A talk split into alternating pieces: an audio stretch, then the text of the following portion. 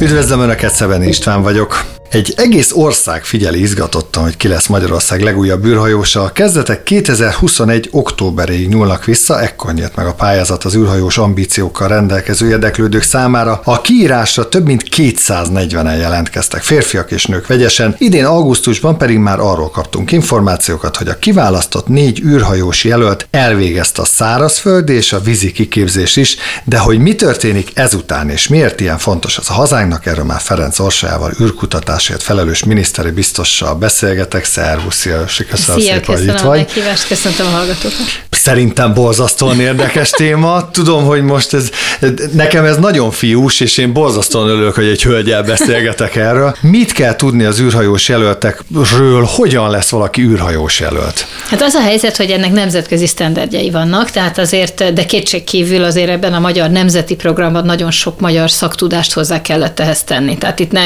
gondolja senki, ki, hogy kész sablonok szerint kell pusztán csak ugye egy, egy, egy kidolgozott programot végrehajtani. Nagyon sok mindenben a saját szakembereinkre támaszkodunk, de azért azt lehet tudni nagyjából, hogy mégis mik az elvárások, ezért az Európai Ürügynökséggel közösen zajlott például a, a kiválogatás, tehát valóban sok ezren érdeklődtek a honlapon, mert ugye tudtuk követni azt, hogy hányan kattintanak oda, hányan kezdenek adott esetben feltölteni adatokat, de végül is érvényesnek 241 néhány, talán azt hiszem 240 47 uh-huh. pályázatot tudtunk befogadni, és onnantól a szakemberek válogattak, és ennek a sztenderdjei megvannak, és az Európai Ürügynökségnél is zajlott Hamburgban, illetve Kölnben forduló. Nyilván a fizikai alkalmasság az egy egyik kérdés, a, a másik az a szakmai felkészültség, és a harmadik, és talán ez, ha nem ez a legfontosabb, de mindenképp a másik kettőhöz képest is ugyanolyan fontos, az a pszichikai állóképesség, tehát az, hogy lelkileg valaki mennyire képes nagy terhelés mellett, nagyon magas stressz szint mellett, nagyon izolált környezetben. És nem, a, nem az otthonottól vagy távol, hanem a bolygótól, a bolygótól vagy távol. Így van, Tehát így azért van, ez lelkileg. És nagyon-nagyon-nagyon kemény feltételek között is magas szinten teljesíteni. Na most ugye ezeknek a válogatását, ezt, ezt folytatták le a szakemberek 2022. januártól kezdve, és a bejelentés aztán meg is történt, hogy négy, négy űrhajós jelölt maradt állva, akik elkezdték a kiképzést. És maga a kiképzés is még valahol a válogatásnak a része, mert hát óhatatlanul minden egyes feladatnál annál valamilyen szinten rangsoroljuk a jelölteket, valamilyen szinten a teljesítményüket azért azért rangsorolni kell.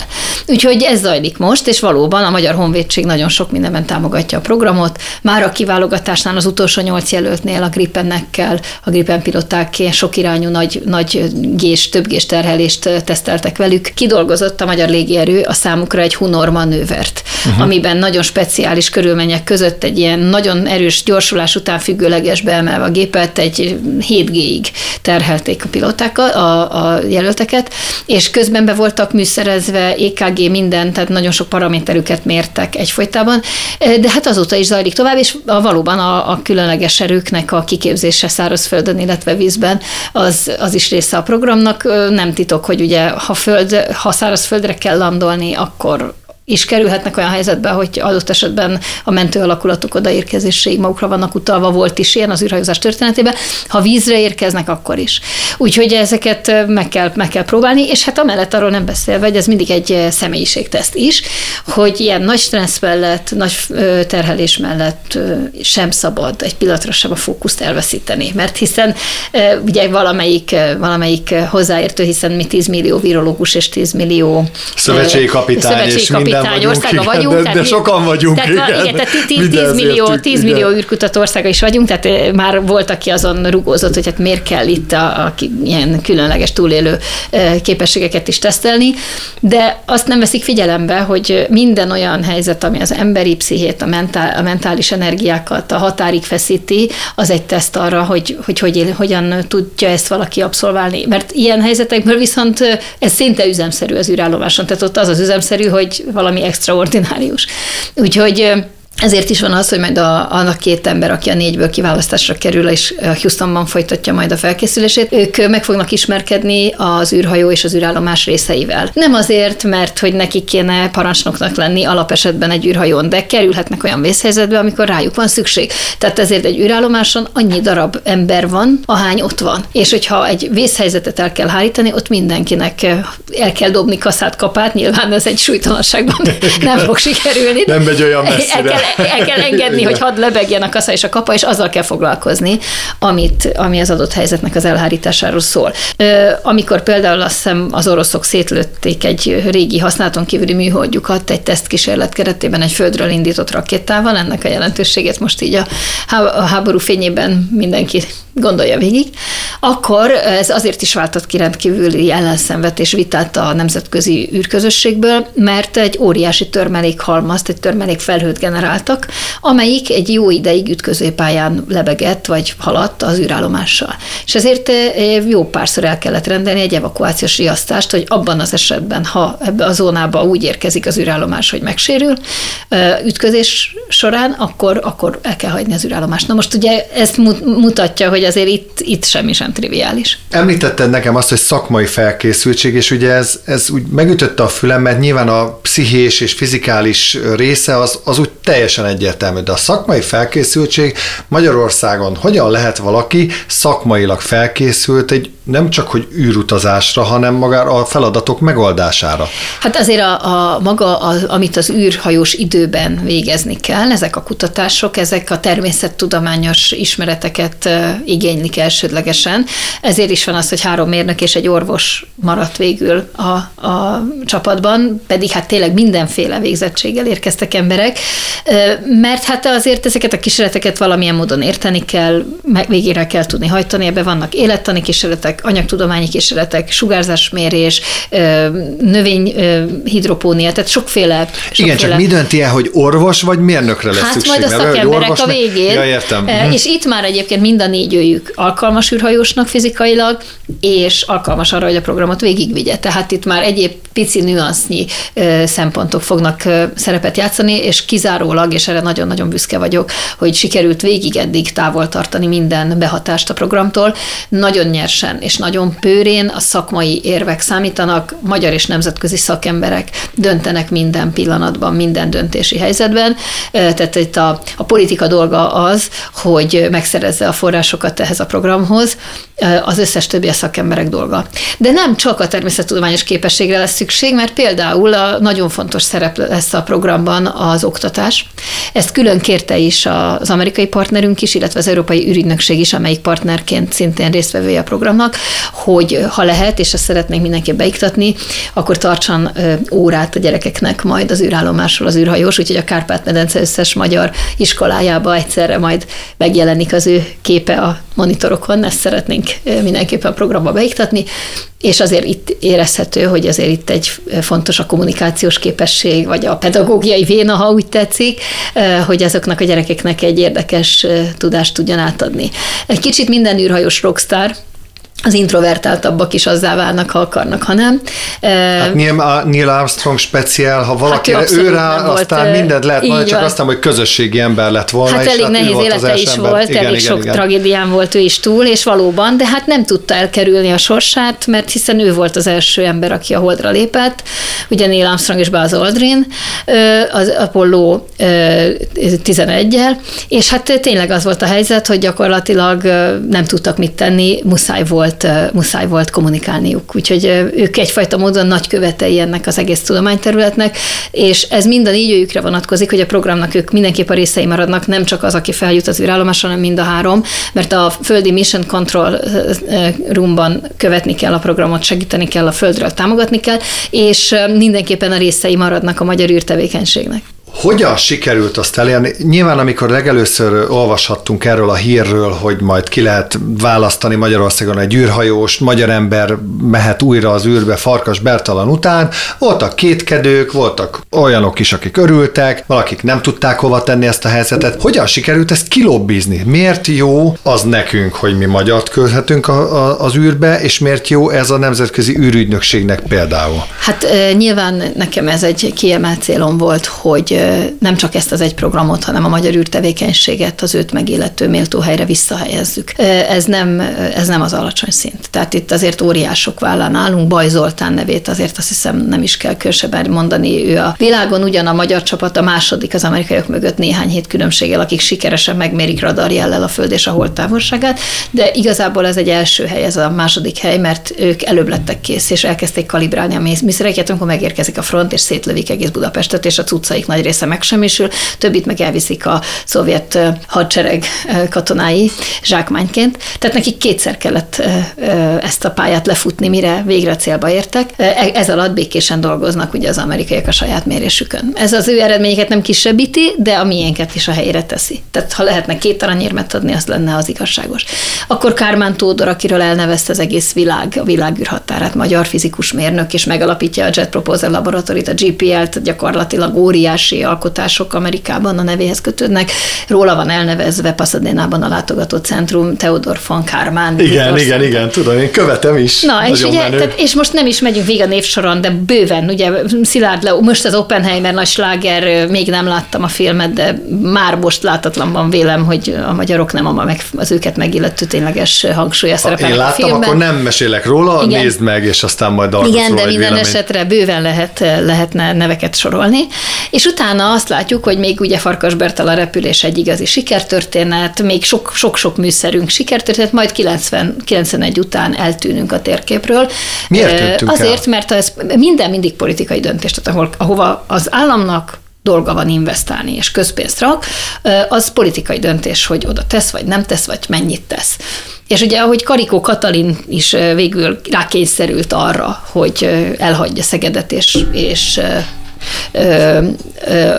Amerikában folytassa kutatásait, hát így itt is az volt a helyzet, hogy a politikának kvázi kiesett ez a látóköréből, Pontosabban még az Antal kormány idején Pungor Ernő miniszter, illetve akkor még édesapám dr. Feles Csaba a kormányban próbálta ugye, mint tanácsadó segíteni a terület előrejutását, de 94-től aztán teljesen szembe megy a politika azzal, ami, ami az észszerű lenne nem tudom nem úgy látni ezt, de lehet, hogy ez az én politikai álláspontom vagy beállítottságom miatt van, de, de nagyon nehéz nem látni azt, hogy tendenciózusan a baloldal képviselői és pártjai az elmúlt évtizedekben szembe mentek ezekkel a tudományterületekkel. Szerinted lenézik ezt lenézik, a tudományágat, vagy nem tartják fontosnak? Mind a kettő is is, ebbe van egy adag rövidlátás, szűklátókörűség, és van benne egy nagy adag az egész összmagyarság iránti lenézésből. Nehogy már ez a kis nép itt nagyot akarjon álmodni, ugye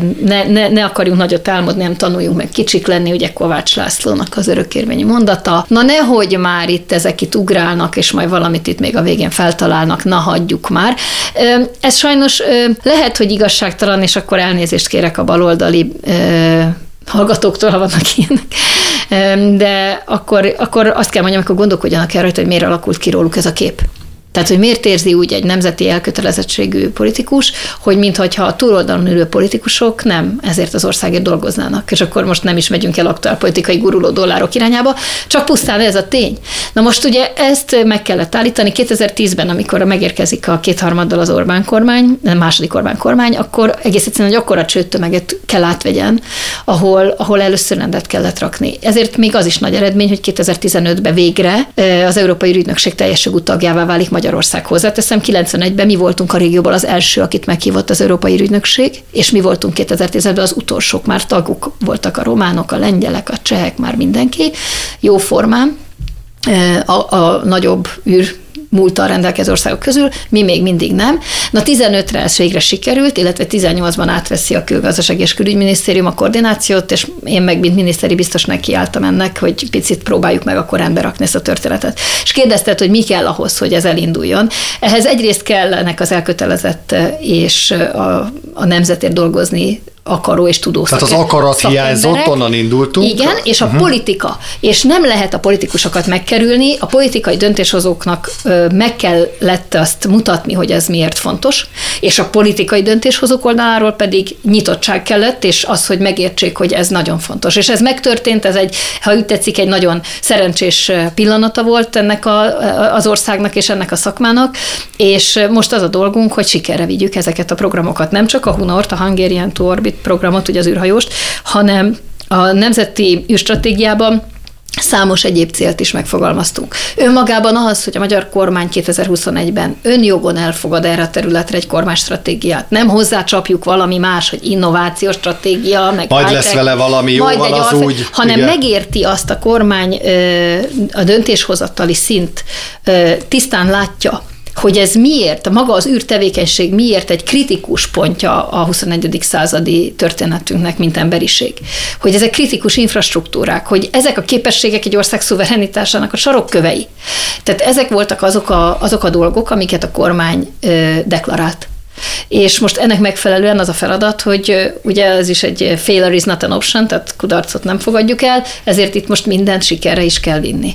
De szerencsére azért tényleg nagyon jó a magyar szakemberállomány, úgyhogy elég jól haladunk. Igen, érdekes ez, hogy, hogy sokan elbagatelizálják ezt az egészet, hogy jaj, most mit akarunk mi az űrben, meg így, meg úgy, pedig igazából nem erről van szó, hogy mi az űrben mit akarunk, hanem az űrkutatás, és annak az eredményei a célunk, hogy ezeket elérjük, és a saját magunk hasznát ki tudjuk belőle venni. Így van, tehát ez úgy néz ki, hogy maga... Hogy egy picit ez ezt egy, tegyük ez már tisztába, hogy miről van szó. Nem van. az a lényeg, hogy most nekünk 27 darab űrhajósunk keringjen hát a föld körül, hanem az, hogy azokat a tudományos eredményeket Magyarországon, amiket lehet, azokat tudjuk hasznosítani. Ez így van, tehát ez egy piramis, aminek a tetején van az űrkutatás, ez maga a kutatás szó mutatja, hogy itt az, az Európai Ügynökség elmondata, hogy working with the unknown, tehát az ismeretlennel dolgozunk.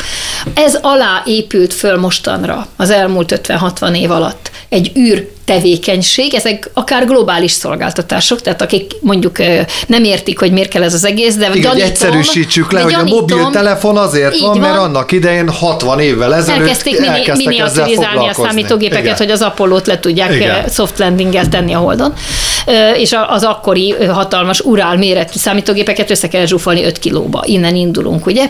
De ennél több igaz, amikor a GPS-t használjuk a kocsiban, hogy oda találjunk anyósunkhoz, akkor azért általában mondjuk a műholdakat veszük igénybe. Amikor este megnézzük a meteorológiai jelentést, műhold képeket nézünk. Amikor a katasztrófa védelem menteni megy, vagy árvizeket néz, vagy a digitális mezőgazdaság arról beszél, hogy precíziósan irányítjuk az eszközeinket, hogy optimalizáljuk a, mondjuk a vízfelhasználást egy egyébként mondjuk asszályos területen, az az, az, az űrtechnológia. Vagy mondjuk Tehát, radarra keresünk vizet 800 van, méter mélyen. Tehát, hogy ezek Vagy azt is mondhatnám, hogy a, az akkumulátoroknak a fejlődése, a napelemek hatásfokának a növelése, ezek mind az űrhöz kötődnek, tehát rengeteg példát mondhatnánk, vagy akár a gyógyszerfejlesztések az emberi szervezetnek a súlytalanságban történt vizsgálata kapcsán. Ezek, ezek visszaforgat tódtak a világgazdaságba, sőt, ennél több igaz, a világgazdaság alapját képezik, például a Galileo Green Lane programmal az Európai Unió, és itt Magyarország volt az első, mint egy pilotként, aki tesztelte ezt a kísérletet, amikor a Covid lockdownok voltak a lezárások, ugye óriási probléma volt, hogy hogyan lehet a lezárt határokon át a teherforgalmat valahogy mégis átvezetni, és ezért eh, műholdas adatok alapján optimalizálták a forgalmat és a forgalom irányítást, és ez nagyon-nagyon jó tapasztalatok volt voltak belőle. Ez is csak egy példa, amit most mondhatnánk, de az agyi MRI képeknek az értékelésében felhasznált, az űrtechnológiában kifejlesztett kép, kép elemző szoftverektől kezdve, mondom, estig itt ülhetnénk, hogy erről mi. Azt egyébként lehet mondani, hogy kutatás szempontjából, most persze ez ráadásul ide is meg, hogy a határa a csillagos ég? Tehát, hogy a, Olyan a, kihívásokkal kell uh-huh. itt mhm. megküzdeni, uh-huh. ami azonnal visszakerül másodlagos hatásként a a más területekre, mint technológia, de ennél több igaz, ma már ezek a műholdrendszerek, úgy gondolhatunk az orosz-ukrán konfliktusra, vagy gondolhatunk a globális hírközlésre, a globális navigációra, a, a tengeri, légi vagy szárazföldi forgalomban, ezek nélkül összeomlana a világgazdaság. Tehát nem csak önmagában egy másodlagos hatás az, hogy ezek a felfedezések aztán forradalmasítanak technológiákat a Földön, hanem ennél több igaz. A műholdas rendszereinket kikapcsolnánk, vagy kikapcsolná nekünk a nap, mondjuk egy jelentősebb napkitöréssel, akkor, akkor a kőkorszakba zuhanna vissza egy csomó minden. Tehát egyszerűen nem vagyunk már hozzászokva ahhoz, hogy például nem érhető el az internet azonnal, és nem látok és mindent nem a világban. másodperc alatt jön hát be valami, nem, nem öt meg Na most ugye ezért, ezért egy a hatos az űripar megtérülése. Na most a, a, mondtam, hogy a, a csúcsa az űrte, űrkutatás, kutatás alatt az űrtevékenység, és ez alatt van az űripar ami ennek az egésznek az alapja. És ez egy olyan nagy megtérülésű, olyan high-tech, nagy, nagy hozzáadott értékű tudás alapú iparág, amiben ha valaki rendelkezik képességekkel, az nagyon nagyot nyer ezen az évszázadon. Magyarországnak nagyon jók az alapjai. Kétség kívül egy közel 25-30 évig hát aludtunk, fogalmazzunk így, és akkor most nem bántjunk, a, nem bántunk senkit. De most már felébredtünk. Most akkor mit csináljunk? Mondjuk azt, hogy ó, köszönjük szépen, minket ez nem érdekel, mi csak ügyfélként majd méregdrágán meg akarjuk venni azokat az adatokat, eredményeket, fejlesztéseket, amiket mások kifejlesztenek, vagy azt mondjuk, hogy ne arra úgy, ez mi is szeretnénk hozzátenni, és kivenni a magunk hasznát belőle. Na most ez az utóbbi az, amit a kormány a stratégiájában megfogalmazott. Ez egy fáradtságos és hosszú munka, ez egy nem egy úgynevezett low hanging fruit, tehát ilyen alacsonyan csüngő gyümölcs, ezért nagyon meg kell dolgozni. Kicsit ilyen utolsó pillanatban ébredt fel az ország, mert a, a szakembergárda elkezdett nagyon előregedni, és most ezek az már idős, sokszor nyugdíjkorú, vagy már a nyugdíjon túllévő szakemberek hihetetlen elánnal adják át a tudásukat az új generációnak. De, de hát itt, itt lépni kell. Ez olyan, mint a nemzetközi légiforgalom, hogy valóban az elején ugye a Wright fivérek kifejlesztették biciklire szárnyat szerelve, mert biciklijáruk volt a repülőt. Ki gondolta akkor, hogy közel száz év múlva már nincs olyan ország talán a Földön, ahol nincs egy, egy, egy, egy repülőtér. Tehát mondhatja egy ország, hogy nem akar nemzetközi repülőteret, szíve joga. Biztos ez a jó döntés? Nekem nagyon szerencsém van, mert van személyes élményem Farkas Bertalannal is, illetve Pavlics Ferenc, amikor az Egyesült Államokban jártam Kaliforniában, akkor készíthettem vele egy interjút, és nem akartam elhinni, és, és az én tudatlanságom, akkor jöttem rá, hogy úristen, mennyire nem tudok erről az egész űrkutatásról, vagy űrprogramokról semmit, amikor ott ültem egy több mint 90 éves emberre, aki tökéletes szellemi felkészültséggel, tökéletes fizikai állapotban, olyan lendülettel beszélt arról, hogy amikor a holdjáró, Pavlics Ferencről ugye azt kell tudni, hogy a holdjáróra ő készítette a, a kerekét, és ott álltak az űrhajósokról a fotók, a minden, és ahogy azt ő elmondta, hogy ebben hány év munka és volt hány csak ember? az, és hány ember, és hogy miért köszönték meg neki külön fotóval a, a, a holdra szállt űrhajósok, hogy, hogy köszönjük szépen neked Ferikém, és hogy fantasztikus, hogy ebben hát, micsoda és munka ugye, van. amit Neil Armstrong mondott, hogy Igen. amikor leszállt, és ugye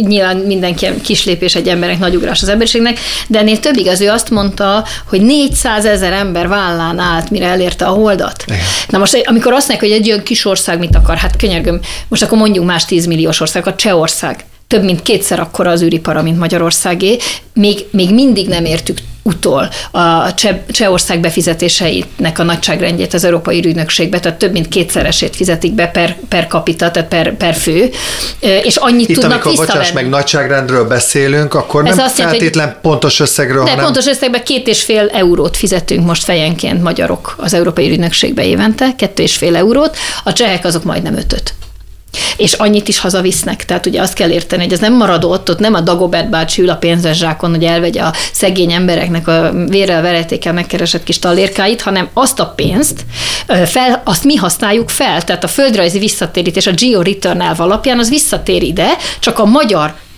szektor szereplői, az egyetemek, a kutatóintézetek és a cégek ezekért az összegekért pályáznak, és bekerülnek azokba a nagy nemzetközi együttműködésekbe, mint egy Jupiter szonda. Tehát egy 10 milliós ország nem küld a Jupiterhez szondát. Bár majd azért itt mondok pár másik példát, akik de.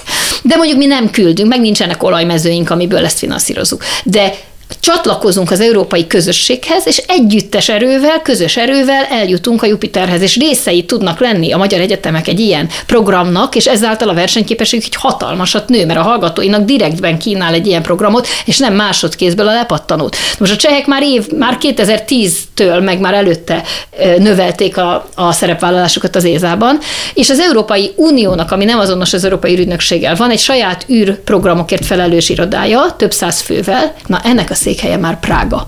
Prágában van. Egy hatalmas nemzetközi intézményközpont. Tehát ők előbb ébredtek. A lengyelek szintén nagyon, önálluk is van már űrügynökség. A románoknál már 90-es évek óta van saját űrügynökség. Ott is ilyen felemás, ezekben az országokban is felemás módon fogadták azt, nem. hogy űrügynökség? Vagy, nem, vagy ott nem. azért ez könnyebben A, a román ment példát nem tudom, a cseheknél és a lengyeleknél nagyon nagy az elfogadottsága. Tehát azt ott senki nem kérdőjezi meg. Ami egyébként néha engem is meglep, hogy az űrön itt néha poénkodnak egyesek, miközben mondjuk a géns sebészet, vagy a, vagy a mesterséges intelligencia, vagy a, a százezerféle egyéb ilyen nagyon érdekesen hangzó, de át, gyanítom, hogy egyikünk által sem túlságosan értett terület, mert én nem vagyok gén specialista, miért, miért kéne értsem.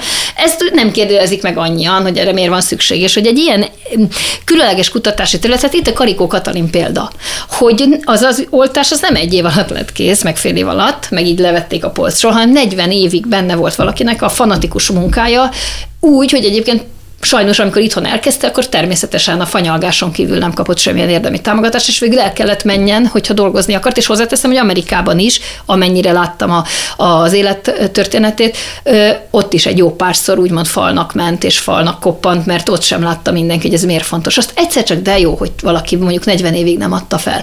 Na most ezt, ez, a, ez a fajta rövidlátás, ezt egy ország életében nem lehet, nem lehet tehát ezt ki kell kerülni. És mondok más 10 milliós országokat, Portugália, mondom Csehország. Amíg soha nem gondolnám Portugáliáról. Hatal- hatalmas űrközpontja van, hatalmas.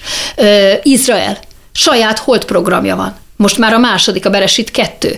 Az öbölmenti országok, az Egyesült Arab Emírségek. Meg Kínáról nem is beszélve. Hát, na jó, hát ők a nagyok, tehát az, az áliga. Tehát az áligában vannak az áligában. Az Egyesült Államok és a Szovjetunió kezdte ezt a történetet, és végig kettős felhasználású volt, és most is az ez a terület, tehát ne szemérmeskedjünk. Jó? Így tehát van, azért igen. nem csak a boldog békés kutatásoknak a területe ez, Na de hát ez katalizál is, gyorsít. Na most elindul ez a, ez a hidegháborús sztori, és utána a hidegháború után nem ö, lesz egyfajta béke hangulat, hanem folytatódik a versengés, csak új szereplőkkel megérkezik Kína, megérkezik India, Hozzáteszem Kínánál, Kína be akart kerülni a nemzetközi űrállomás programjába, és a legtöbb szereplő hozzá is járult, az Egyesült Államok nem. Nyilván nem. Mi, most mi ennek az eredménye, 20 évvel később, hogy a Tiankung következő példánya kering éppen a föld körül, egy teljesen kínai fejlesztésű és építésű, hihetetlenül korszerű, tágas és, és ugye, jól tudom, ők terveznek is embert küldeni a holdra, hát hogy az hát most mikor is, valósul meg, igen. Na most ugye, tehát, tehát a katalizáló hatással vetélkedésnek az itt nagyon szépen lemérhető, de megérkeznek a térképre az arab országok, Szaudarábia, Törökország óriási képességekkel rendelkezik, Azerbajdzsán, az Azerkozmosz hatalmas energiái vannak ebben a területben vagy ahogy mondtam, Izraelt. Tehát Magyarországon ez a fanyalgás azért teljesen érthetetlen, mert ad egy, nekünk tényleges múltunk van itt, sok évtizednyi tudásbázisunk, hát kettő, a méretünk sem indokolja, mert hát a velünk egy méretű európai országok miért vették komolyabban ezt? Ezért szoktam mondani, hogyha az árthelyi tírat valaki, és a, még árthelyi iratok, és az összes hallgató dolgozik a papír fölé görnyedve, egy valaki meg nevetgél, akkor ő valószínűleg nem értette meg a kérdést. Na most egy kicsit így, így vagy, voltunk most 2010-es évek előttig ezzel mi magyarok, hogy mindenki dolgozott a házi feladatán, mi meg marha jól éreztük magunkat, idézőjelben nevetgéltünk ezen, hogy mi az, hogy űr. Hát, hogy mi az, hogy űr, az a, az űr ö, szektor nélkül egészen más emberi történelemről beszélgetnénk, mint amiről most beszélgetünk. És ennek nagyon sok leágazása van, a biztonságpolitikától a A rakéta technológiától, persze, persze, hát ugye minden onnan eredezhető, hogy valahogy fel kellett juttatni az embert az űrbe, Így és van. hát ahhoz olyan rakétaprogramokat kellett kitalálni, meg készíteni. Farkas Bertalan mesélte nekem annó, hogy az a kis kabin, amiben ült, hát szerintem fel akkora, mint amiben most mi ülünk kis stúdió, és azt mondta, hogy amikor lenézett. És, és most ugye, megtekinthető egyébként Szolnokon a reptárban. Szóval, hogy egé- Az eredeti egészen, kabin is, igen, és a, igen, a modell is. Döbbenetes, és ugye láttam azt a kis makett tehát ami ugye az egész rakétát mutatta, és kérdeztem tőle, és mondom, milyen volt akkor az a start? És azt mondta, hogy nem akarod megtudni. Igen. Tehát, és hogy azt mi felfogni nem tudjuk, hogy mekkora hogy az emberi teljesítményeket van, tettek le igen, az asztalra, igen. csak nevetgélünk valamin, amit nem is értünk. Tehát ez, nekem a döbbenet az, hogy ezek az emberek adott esetben fejszámoltak logarlétszer, most meg, hogyha a gyerekem elől elveszem a, a számológépet, és úgy kellene gyököt vonjon a négy egyű függvénytáblával, akkor elkeseredne, és, és szomorú volna, mert hát na, anya ad vissza a számológépet. Tehát borzasztóan kényelmesen használjuk azt a technoszférát, amit az elődeink fej, hát, fejlesztettek természetesnek ki. vesszük, hogy van. Mi meg azt, igen. igen. Na de nézzük meg a holdra szállást, ugye, hogy hogy is van ez, de még mielőtt a holdra szállásról beszélünk, azért egy gondolatot az űrhajósokhoz. Itt volt egy űrhajós találkozó, szintén Farkas Bertalannak köszönhetően. Igen, hat, emlékszem. 64 egy, űrhajós. Igen és beszélgettem ám velük, fantasztikus emberek, mindegyiküknek a szemében tükröződik az, hogy ők tényleg látták azt, hogy ez az egész bolygó Ha szeretjük egymást, mi 8 milliárd, ha nem. Ez egy törékeny kis mentőcsónak az egész bioszférának, egy olyan univerzumban, amelyik nem a barátja egyáltalán az itteni életnek, és ők ezt kívülről tényleg látva azért nagyon komoly személyiségváltozáson mennek át. De ezek az emberek elmondták, hogy amikor az ember ott van egy kapszulában, egy, egy űrhajóban, egy rakéta tetején, és úgy hát bedurantják alatta azt a kis hajtóművet, onnantól hát lepereg az életük filmje. Vagy nem mert tudom, hány millió köbméter, vagy nem teljesen tudom, mindegy, hogy igen. üzemanyag, ami igen. az a tolóerő, ami igen. ott fel kell, hogy vigye. Teljesen mindegy, hogy, hogy, hogy, hogy mérnökként vagy, vagy szakemberként tisztában van vele, és tudja, hogy izé, és úgyse le. Ott 50-50, hogy vagy túléli, vagy nem. És bizony voltak hősi áldozatok áldozatok, és sajnos nehéz ilyet mondani, de mindig lesznek is, mert ez egy ilyen dolog, hogy ha az ismeretlen felé indulunk, akkor ott mindig vannak, akik az életüket áldozzák azért, hogy a többiek már valamiről valamit tudjanak, amit tudást meg kell szerezni. Na most a hold, ugye? Hát olyan, olyan az azért az nem triviális oda a mai napig sem eljutni. Kicsit úgy kezeltük, elkényelmesedett az ember, hogy jó, hát már leszálltunk, már kit érdekel, ugye az Apollo 13. 69, vagy igen, 69. júliusában. Igen. Így van. Ugye az Apollo 13, amelyik ugye egy óriási sikeres kudarc, vagy kudarcos siker, ugye, mert végül is óriási erő, erők megmozdultak, és élve haza tudtak jönni egy, egy, egy, kudarcos repülésből is, de abban a filmben azt mindenkinek ajánlom, ott, ott ugye elhangzik, hogy hát senki nem is nézi már a közvetítést, mert olyan hírértéke van, mint hogy a McDonald'sba valaki elugrik. Hát nem egészen, mert most itt állunk 2023-ban, augusztusban, és per pillanat a mai napon nincs olyan ember a Földön, aki el tudna jutni a Holdra. Le, reményeink szerint a fejlesztések eljutnak odáig, és nagyon sok erőközpont dolgozik ezen, Amerika, az oroszok, a kínaiak, a, a, stb. Ez mitől van, hogy 60 hogy, éves sikerült, na a, ez mert az. hogy megváltozott a technológia, nem. és már azzal a technológiával nyilván Vissza senki tudnánk nem indul. menni azzal a technológiával is, mert ha már egyszer sikerült, akkor sikerült. De hát azért ott volt egy Werner von Braun, ott volt egy Koroljov, ezek az emberek már elhunytak, és a porhüvelyük van már csak meg. Ha én az tudok, ember hiányzik ebből, ha nem én a tudok biciklizni, de a gyerekem nem kap biciklit, és nem tanítom meg, akkor nem fog tudni biciklizni. Tehát a tudást tovább kell adni. Ezen kívül a technológiát ugye fejleszteni kell, abba energiát kell tenni, pénzt kell tenni, és, és meg kell oldani egyáltalán nem triviális dolgokat. A holdig eljutni nem triviális. Egy soft landinggel embereket nem oda kenni egy másik égítés felszínéhez, hanem, hanem úgy letenni, hogy életben maradjanak. Meg még esetleg meg vissza, is, vissza hozni, is hozni őket. Ez nem triviális. Ehhez vizionárius emberek kellenek. Egyébként Elon Musknak a szerepe, ugye hát vitatják, hogy mert igen, bírálható kétségkívül bárki, de az, hogy Elon Musk egy vizionárius ember, ezt nem lehet elvitatni.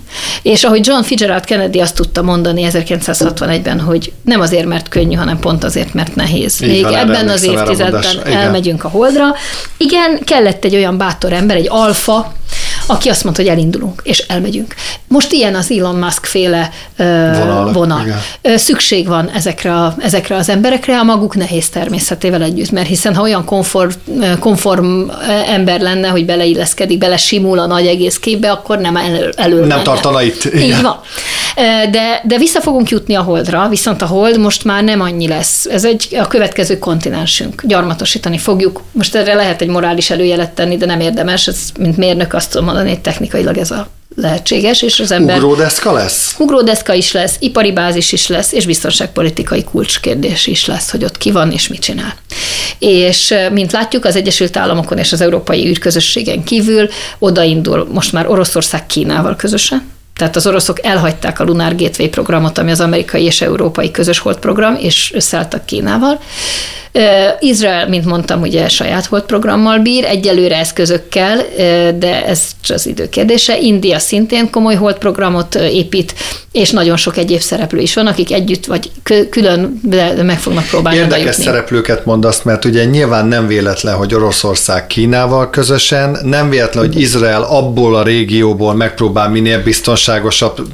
Hát ez egy kettős felhasználás terület. Nem, nem véletlen van az, hogy India, aki meg ugye ott van mellette Pakisztán, igen. nem véletlen akar hold programot, tehát hogy ez elsősorban itt erről szól. Mindenféle vetülete van. Ahogy uh-huh. mondtam, olyan technológiák kifejlesztése válik lehetségessé vagy szükségessé, ami ö, ilyen disruptive technology angolul, tehát ezek az, ezek az ilyen jégtörő, vagy ilyen a korábbi formalizmust feltörő új forradalmi irányok. Ö, ezen túl képességeket is szereznek. A földön kívülről a földön zajló eseményeket nagyon komolyan lehet kontrollálni és befolyásolni. Most az orosz-ukrán mondom példaként, és ha már Elon Musk elhangzott, ugye a Starlink rendszer, ez egy game changer. Tehát az, hogy, az, hogy a Starlink létezik, é, pedig még csak közel a 10%-a van fenn a tervezett eszközparknak. Tehát egy akkora meg a konstelláció 42 ezer alsópályás műhold, meg középpályás műhold, ami pff, leírhatatlan. De még csak a közel 10%-ával is már milyen potenciál. És ezt odaadták, átadta Elon Musk az ukrán félnek, hogy segítse a hadmozdulatokat, a precíziós támadásokat és, és precíziós beavatkozásokat.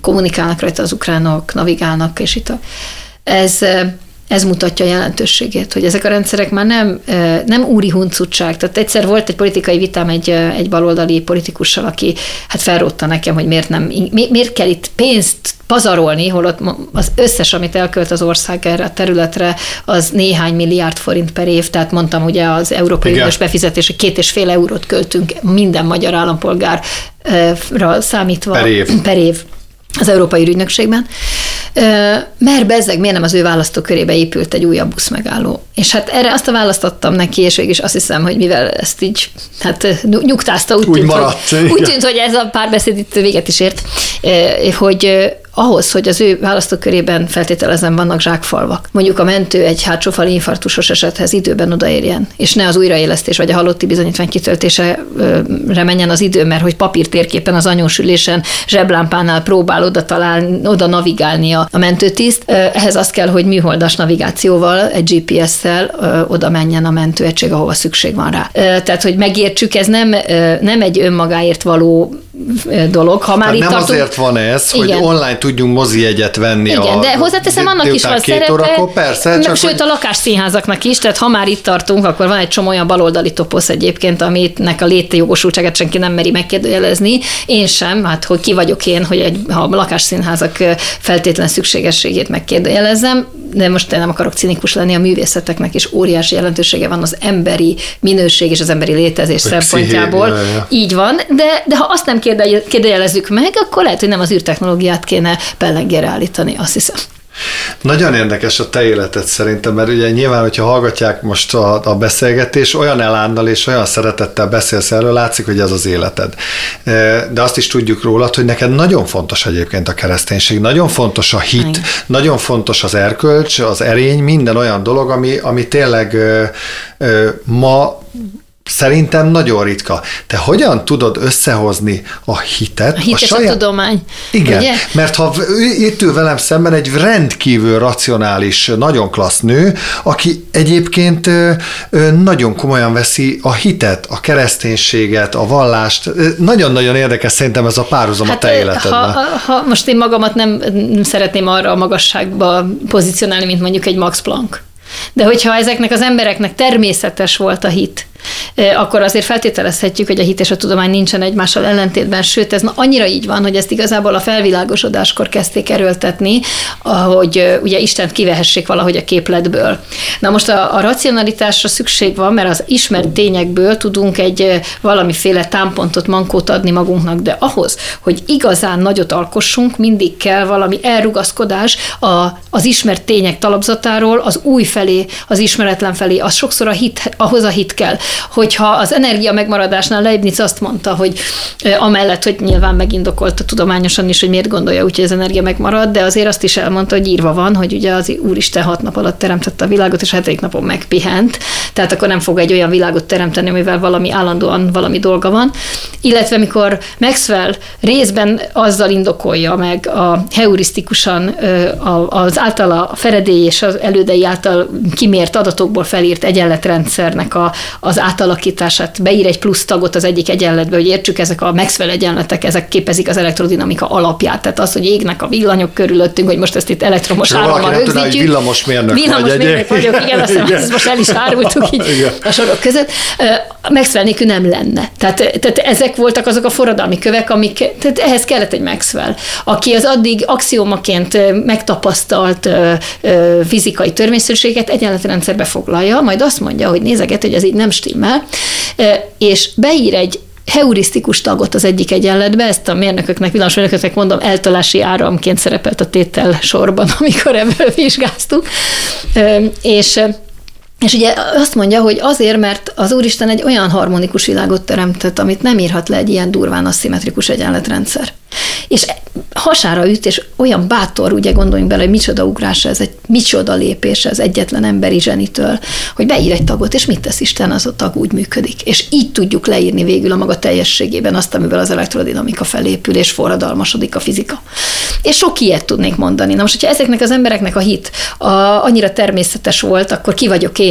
Én azt gondolom, hogy ugyanolyan energi, sőt, nagyobb hit kell ahhoz, hogy valaki azt képzelje, hogy ez minden csak egy véletlenség, véletlen történet volt, ami, és nem akarjuk látni mögötte a teremtő értelmet, ahhoz nagyobb erő kell, és nagyobb hit. Arról nem beszélve, hogy egy életet úgy leélni, hogy azt gondoljuk, hogy a halállal mindennek vége van, az egy, az egy szerintem rendkívül szomorú élet lehet. Egyébként a, a világhoz való viszonyulásunkban sem mindegy az, hogy azt tudjuk, hogy a halállal csak egy fejezet ér véget, de nem maga az élet, vagy azt gondoljuk, hogy a halállal mindennek vége van. Ha az ember transzcendensen ez, túl... ez, ez akár, bocsáss meg, ez akár az önmagadba vetett hitet is így ugyanígy tudja erősíteni? Hát valamit igen, mert az ember, az ember azt gondolja, hogy célja van azzal, hogy itt van. Ha minden véletlen, ha én is csak egy véletlen vagyok, az egy olyan irányvesztettséget, egy olyan... olyan Minden nem lett véletlen. I- igen. Tehát, ahhoz tehát sok. Ahhoz, hogy cél, célom legyen, ahhoz nekem valamiért itt kell lennem. Ez nem azt mondom, hogy a küldetés tudatosságot erősíti, de mindenképpen segít abban, hogy az ember az életét egy transzcendens dimenzióval kibővítse, és ezáltal egyébként a felelősségét megnövelje. Mert hogyha az életemnek követ, tetteinek következménye van, és az nem úgy van ám, hogy egyszer csak lenyomják a főkapcsolót, és ennyi volt, hanem, hanem következménye van, akkor ez a fajta gondolkodás fele önmagában felelősségvállalással jár. Márpedig a teremtett világot védeni felelősségvállalás nélkül nem lehet. Ugye, akinek sokat adtak, attól sokat kérnek számon. Az embernek sokat adtak, az embertől sokat kérnek számon.